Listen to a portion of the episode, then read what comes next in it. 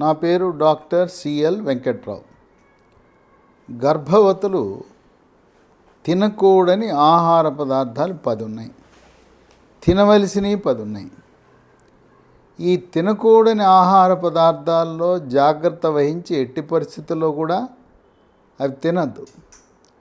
తింటే తల్లి ఆరోగ్యం పొట్టలో ఉన్న శిశువు ఆరోగ్యంపై కూడా ప్రభావం పడుతుంది. తినకూడని ఆహార పదార్థాలు వస్తువులు మొట్టమొదటిది కాఫీ. మీ కాఫీ అలవాటున్నా గర్భం ధరించిన తర్వాత కాఫీ మానివేయటం మంచిది. రెండు బొప్పాయి. బొప్పాయి కూడా పచ్చి బొప్పాయి చాలా ప్రమాదకరం. అయినా ఎందుకైనా మంచిదని చెప్పి మన పెద్దలు గర్భము దాల్చిన తర్వాత బొప్పాయి పండును కూడా తినద్దంటారు. సరే ఒక తొమ్మిది నెలల పాటు బొప్పాయి తినకపోతే ఏం కాదు. కనుక దాన్ని కూడా తినద్దు. పచ్చి బొప్పాయి వల్ల గర్భస్రావము అబార్షన్ జరిగే అవకాశం ఉంది. మూడు పైనాపిల్ పండు. పైనాపిల్ ముక్కలు కానీ పైనాపిల్ జ్యూస్ కానీ లేదు సీసాలలో టెట్రా ప్యాకులలో డబ్బాల్లో నిల్వ ఉంచిన పైనాపిల్ జ్యూస్ ఏది తాగకూడదు నాలుగు మనం వీలైనంత వరకు గర్భవతులకు ఇంట్లోనే వంట చేసి పెట్టాలి. హోటళ్ళ నుంచి హోటల్లో తయారు చేసిన బయట వస్తువులు తినటం మంచిది కాదు. ముఖ్యంగా జంక్ ఫుడ్ ఫాస్ట్ ఫుడ్ అసలే తినకూడదు. నూడుల్స్ ఫ్రైడ్ రైస్ దాంట్లో టేస్టింగ్ సాల్ట్ అని అజనమోటో అని ఉప్పేస్తారు. దాని రసాయన నామము మోనోసోడియం గ్లుటామేట్. హానికరమైన విషపూరితమైన రసాయనం. దానికి మనం తినే ఆహారాన్ని రుచికరంగా చేసే గుణమున్నదని చెప్పి అమాయకత్వంతో ఈ టేస్టింగ్ సాల్ట్ ఏ మేరకు మనకు హాని కలిగిస్తుందో తెలవక ఈ తోపుడు బళ్ళ మీద ఫ్రైడ్ రైస్ నూడిల్స్ చేసేవాళ్ళు. రెస్టారెంట్లో నూడిల్స్ ఫ్రైడ్ రైస్ చేసేవాళ్ళు వాడుతున్నారు. కొంతమంది అమాయకత్వంగా కొనుక్కొచ్చుకుని ఇంట్లోనే టేస్టింగ్ సాల్ట్ పెట్టుకుని ఆహా ఓహో అని ఫ్రైడ్ రైస్ నూడిల్స్ చేసుకుంటుంటారు. అది తాచుపాము విషముతో సమానము. ఈ టేస్టింగ్ సాల్ట్ అలాగే పిజ్జాలు బర్గర్లు ఇలాంటివేవి కూడా వాడటం మంచిది కాదు. ఇక ఐదు కోడిగుడ్డు పచ్చి కోడిగుడ్డు తినటం వల్ల ఎటువంటి ప్రత్యేక ప్రయోజనం ఏమీ లేదు. ఉడకబెట్టిన దాంట్లో ఎటువంటి పోషక విలువలు ఉన్నాయో పచ్చి కోడిగుడ్లో కూడా అంతే. అందువల్ల గర్భవతులకు వాళ్ళకు పచ్చి కోడిగుడ్డు ఇవ్వవలసిన అవసరం లేదు. ఉడకబెట్టి పెట్టచ్చు హాఫ్ బాయిల్డ్ ఇవ్వచ్చు బుల్సై ఇవ్వచ్చు ఆమ్లెట్ ఇవ్వచ్చు పొరుటు ఉడకబెట్టి ఏ రకంగా అయినా ఉడకబెట్టిన కోడిగుడ్డు మాత్రమే గర్భవతులకు ఇవ్వాలి. ఇక ఆరు బేకరీ వస్తువులు. బేకరీ వస్తువులు ఏది చేసినా కూడా అన్నీ కూడా మైదా పిండితో చేసినవి. అధికంగా షుగర్ కలిగినవి ఉంటాయి. పాస్తాలు కుకీలు కేకులు ఐస్ క్రీములు క్రీమ్ బిస్కెట్లు వీటన్నిటికీ దూరంగా ఉండాలి. ఏడు మనం పాలు లూజు పాలు వాడకూడదు. అది గేదె పాలైనా ఆవు పాలైనా మన క్యానుల్లో తెచ్చి విడిగా లూజుగా పోస్తారు. కొంతమంది ఇళ్ళ ముందు గేదెని నిలబెట్టి అక్కడే పితికి పాలు పోస్తారు. అమాయకత్వంతో శాస్త్రీయ పరిజ్ఞానం లేని కారణం వల్ల లూజు పాలు తాగుతున్నారు ఇప్పటికి కూడా. లూజు పాలు తాగితే చిన్న పేగులలో టీబీ వస్తుంది బ్రూసెల్లా అనే వ్యాధి వస్తుంది. అందువల్ల లూజు పాలు తాగకూడదు. ప్యాకెట్ పాలు తాగితే ఆ ప్యాకెట్లు తయారు చేసే ప్రక్రియలో పాశ్చురైజేషన్ అనేది చేస్తారు. అంటే శుద్ధి చేసి క్రిమిరహితము చేసి ప్యాకెట్లలో నింపుతారు.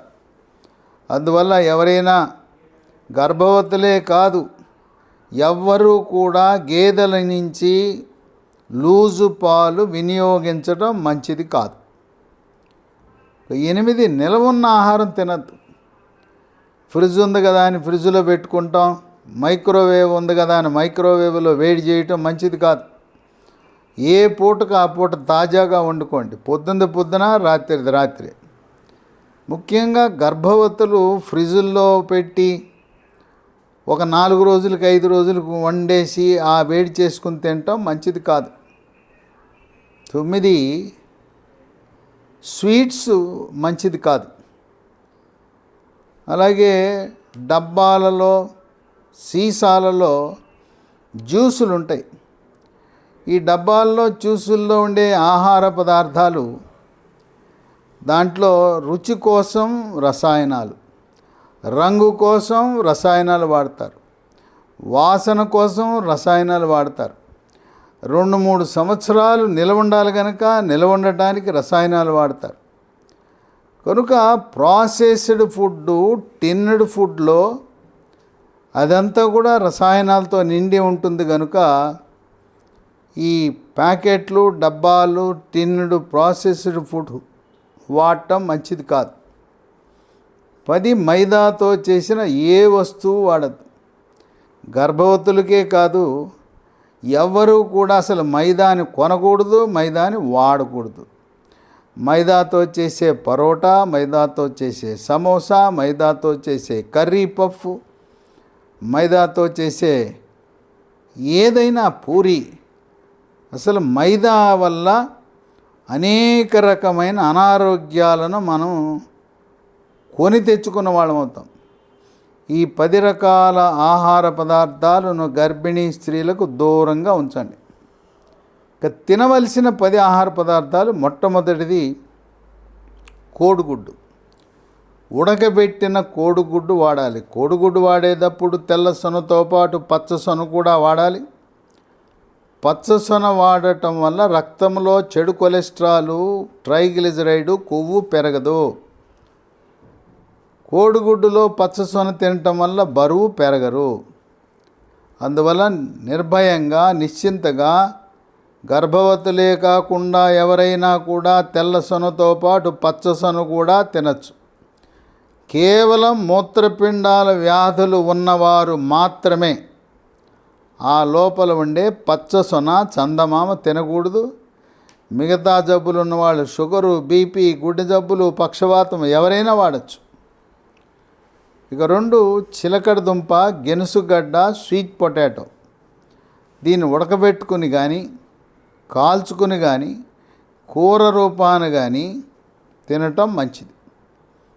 మూడు డ్రై ఫ్రూట్స్. బాదం పిస్తా వేరుశనగ పప్పులు పల్లీలు అంజీర్ ఆప్రికాట్ కిస్మిస్ ఎండు ఖర్జూరం లాంటి డ్రై ఫ్రూట్స్ని రాత్రి నానబెట్టి ఉదయం తినటం మంచిది. నాలుగు చిక్కుళ్ళు పచ్చి బఠానీలు. పచ్చి బఠానీలు నానబెట్టుకుని ఉడకబెట్టుకుని తాలింపు వేసుకుని తినటం మంచిది. ఐదు బాయిలర్ చికెన్. బాయిలర్ చికెన్ కూడా రోస్ట్లు ఫ్రైలు ఇగురు వేపుడు కూరలొద్దు. ఏ కూర వండుకున్నా శాకాహారమైన మాంసాహారమైన కర్రీ టైప్ గ్రేవీ ఉండే విధంగా పులుసు వండుకోవాలి. ఇగురు కూరల వల్ల దాంట్లో ఉండే శాకాహార మాంసాహార కూరల్లో ఉండే పోషక విలువలు నిర్వీర్యమైపోతాయి నశించిపోతాయి. ఆరు సిట్రస్ జాతి పండ్లు. నిమ్మరసాన్ని అన్నంలో కలుపుకోవచ్చు మజ్జిగలో వేసుకోవచ్చు. కమలా పండు బత్తాయి పండు నారింజ పండు పంపర పనస విటమిన్ సి అధికంగా ఉంటాయి. వీటితో పాటు జామ పండ్లు కూడా వాడచ్చు. ఏడు పెరుగు. రాత్రిపూట పెరుగు తినకూడదని ఒక మూఢనమ్మకము అపోహ ఉన్నది. రాత్రిపూట పెరుగు తింటే ఏమీ కాదు. ఆరోగ్యానికి రాత్రిపూట పెరుగు తింటే మంచిది. గాఢమైన నిద్ర వస్తుంది. ఎనిమిది ఓట్ మీల్. ఉదయం టిఫిన్ బదులుగా పాలలో ఓట్స్ వేసుకుని దాంట్లో కొద్దిగా తేనె కలుపుకొని తినచ్చు. రాత్రి భోజనం బదులుగా ఓట్ మీల్ వాడచ్చు. ఇక తొమ్మిది ఆకుకూరలు పాలకూర తోటకూర గోంగూర ఉల్లికాడలు ములగాకు పొనగంటి కూర అన్ని రకాల ఆకుకూరలను ఉడకబెట్టుకొని పప్పు వేసుకుని తినటం మంచిది. పది చేపలు. చేపలు కూడా చేప కర్రీ చేప పులుసు మాత్రమే వాడాలి. చేప తలకాయ దొరికితే మాత్రం దాన్ని వదిలిపెట్టద్దు. ఈ విధంగా ఈ పది రకాల ఆహార పదార్థాలను తిని దానివల్ల గర్భవతి తల్లి ఆరోగ్యం శిశువు ఆరోగ్యం ఇద్దరిని కాపాడుకునే అవకాశం ఉంటుంది.